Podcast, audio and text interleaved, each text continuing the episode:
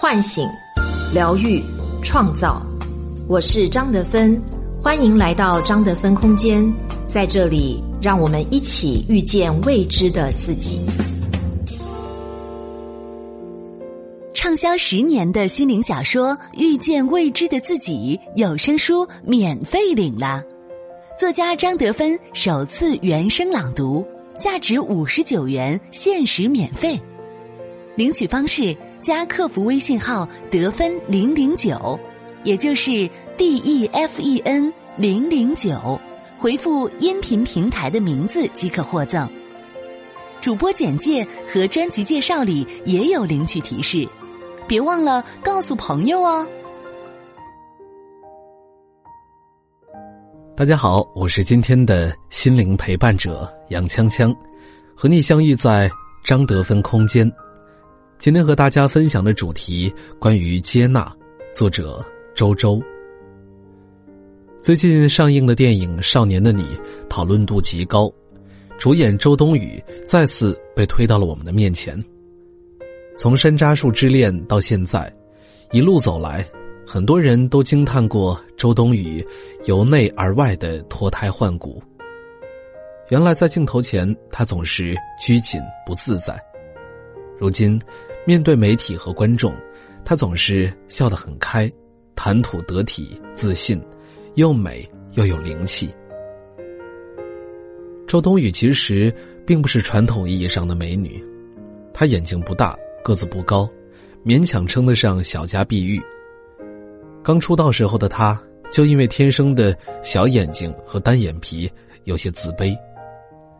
每次接受采访，她都非常的紧张，有时候讲话还会结巴，害怕别人会盯着他看。而如今，他早就走出了对自我的否定，接纳了自己的身体和长相。他不仅不再和自己的外表较劲儿，还总是自黑，开玩笑说李易峰闭着眼睛都比我眼睛大。在知乎上调侃自己平坦的身材，上山下海啥都没有累赘，随便买一件小号衣服都能穿，多好啊！说自己是二十四岁的身体。十四岁的身材，他变曾经的缺点为特点，有了自己的辨识度，也走出了另一条完全不同的路。自那之后，《七月与安生》《喜欢你》《少年的你》，他成了别人无法取代的周冬雨。其实，很多人都曾跟当初的周冬雨一样，跟自己的长相较劲儿，眼睛太小，嘴巴太长。脸上有斑，身材太胖，我们有无数个不接纳自己的理由。同样的，说要接纳，很多人也不知道该怎么真正接纳自己。接纳自己的胖，就是不管了，放任自己越吃越胖吗？接纳自己的长相又怎么样？还不是没有人喜欢我吗？我们总说要接纳自己，却不一定如同周冬雨一样。从自卑到自信，很多人的接纳更接近于自暴自弃或者假性接纳。有网友曾发起过一个调查：你会为什么而改变自己？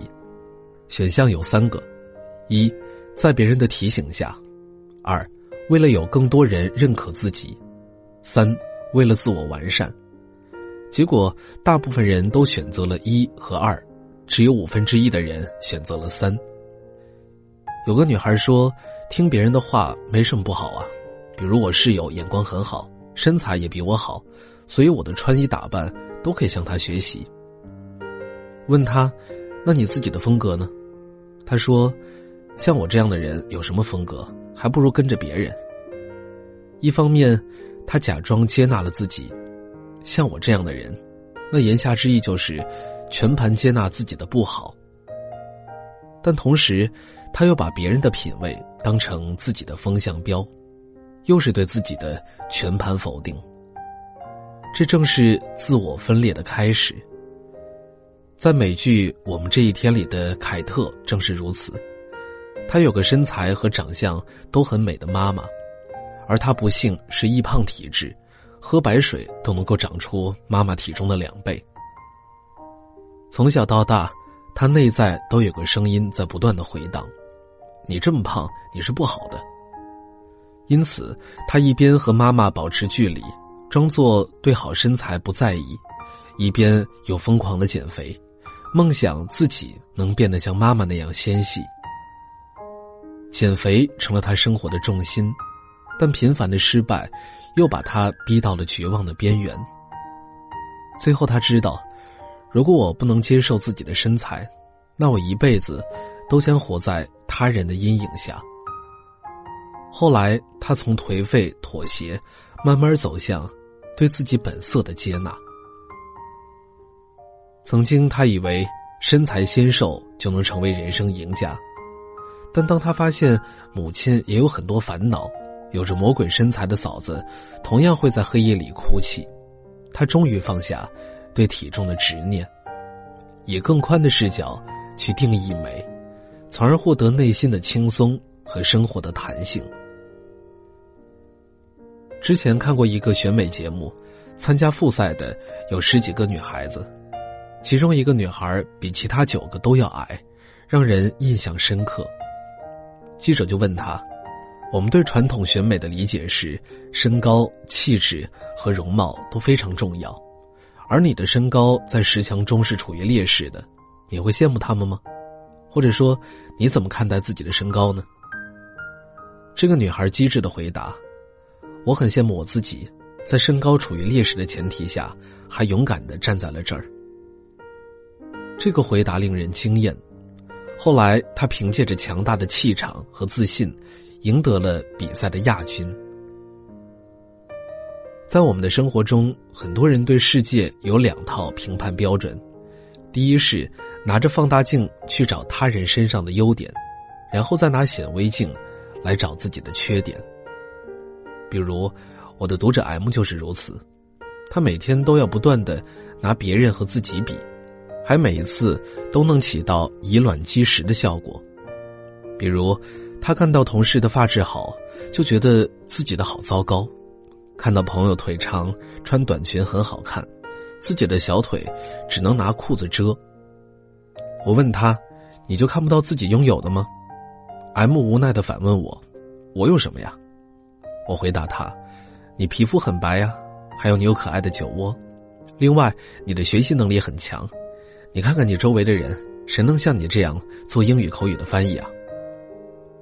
他才知道，原来这些被自己轻松屏蔽的特质，在别人的眼里也是难能可贵的优点。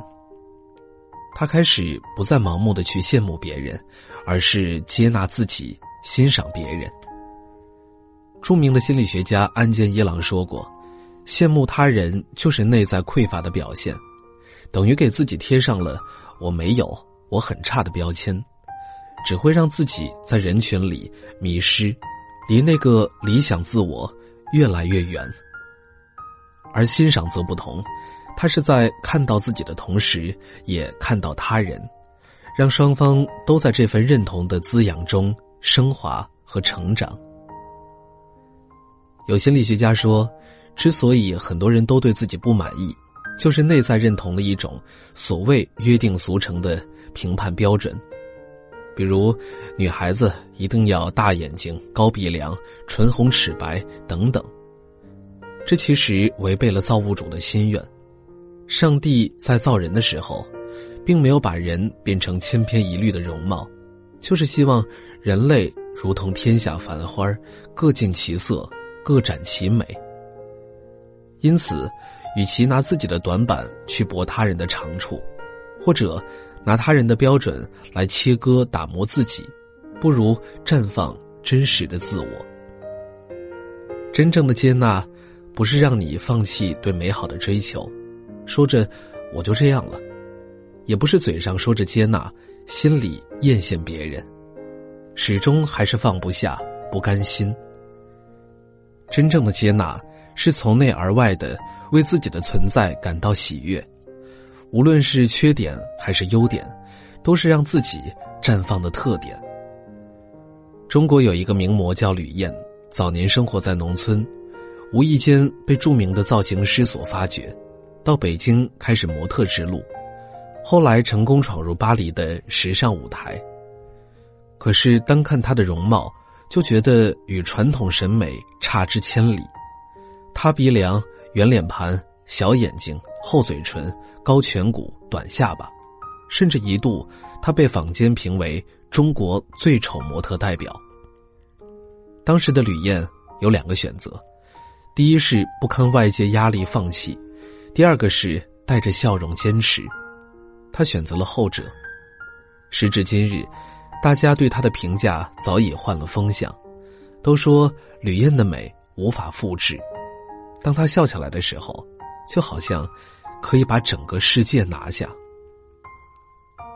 吕燕曾说：“我们根本不需要为他人的标准买单，只要为自己的美负责。”是啊，无论是周冬雨还是吕燕，亦或是那个在十强中身高最矮的女生，她们都曾知道。自己是不完美的，但同时知道，屈服于他人的标准去生活，去改造自己是徒劳的。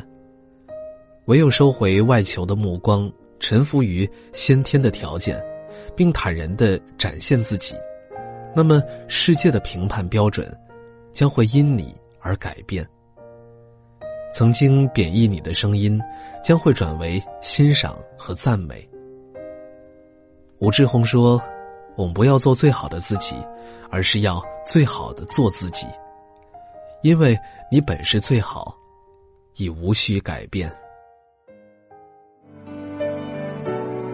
我是张德芬，如果你想和我有更多的交流和互动，欢迎搜索关注微信公众号“张德芬空间”。心灵之路上，我会和你一起成长。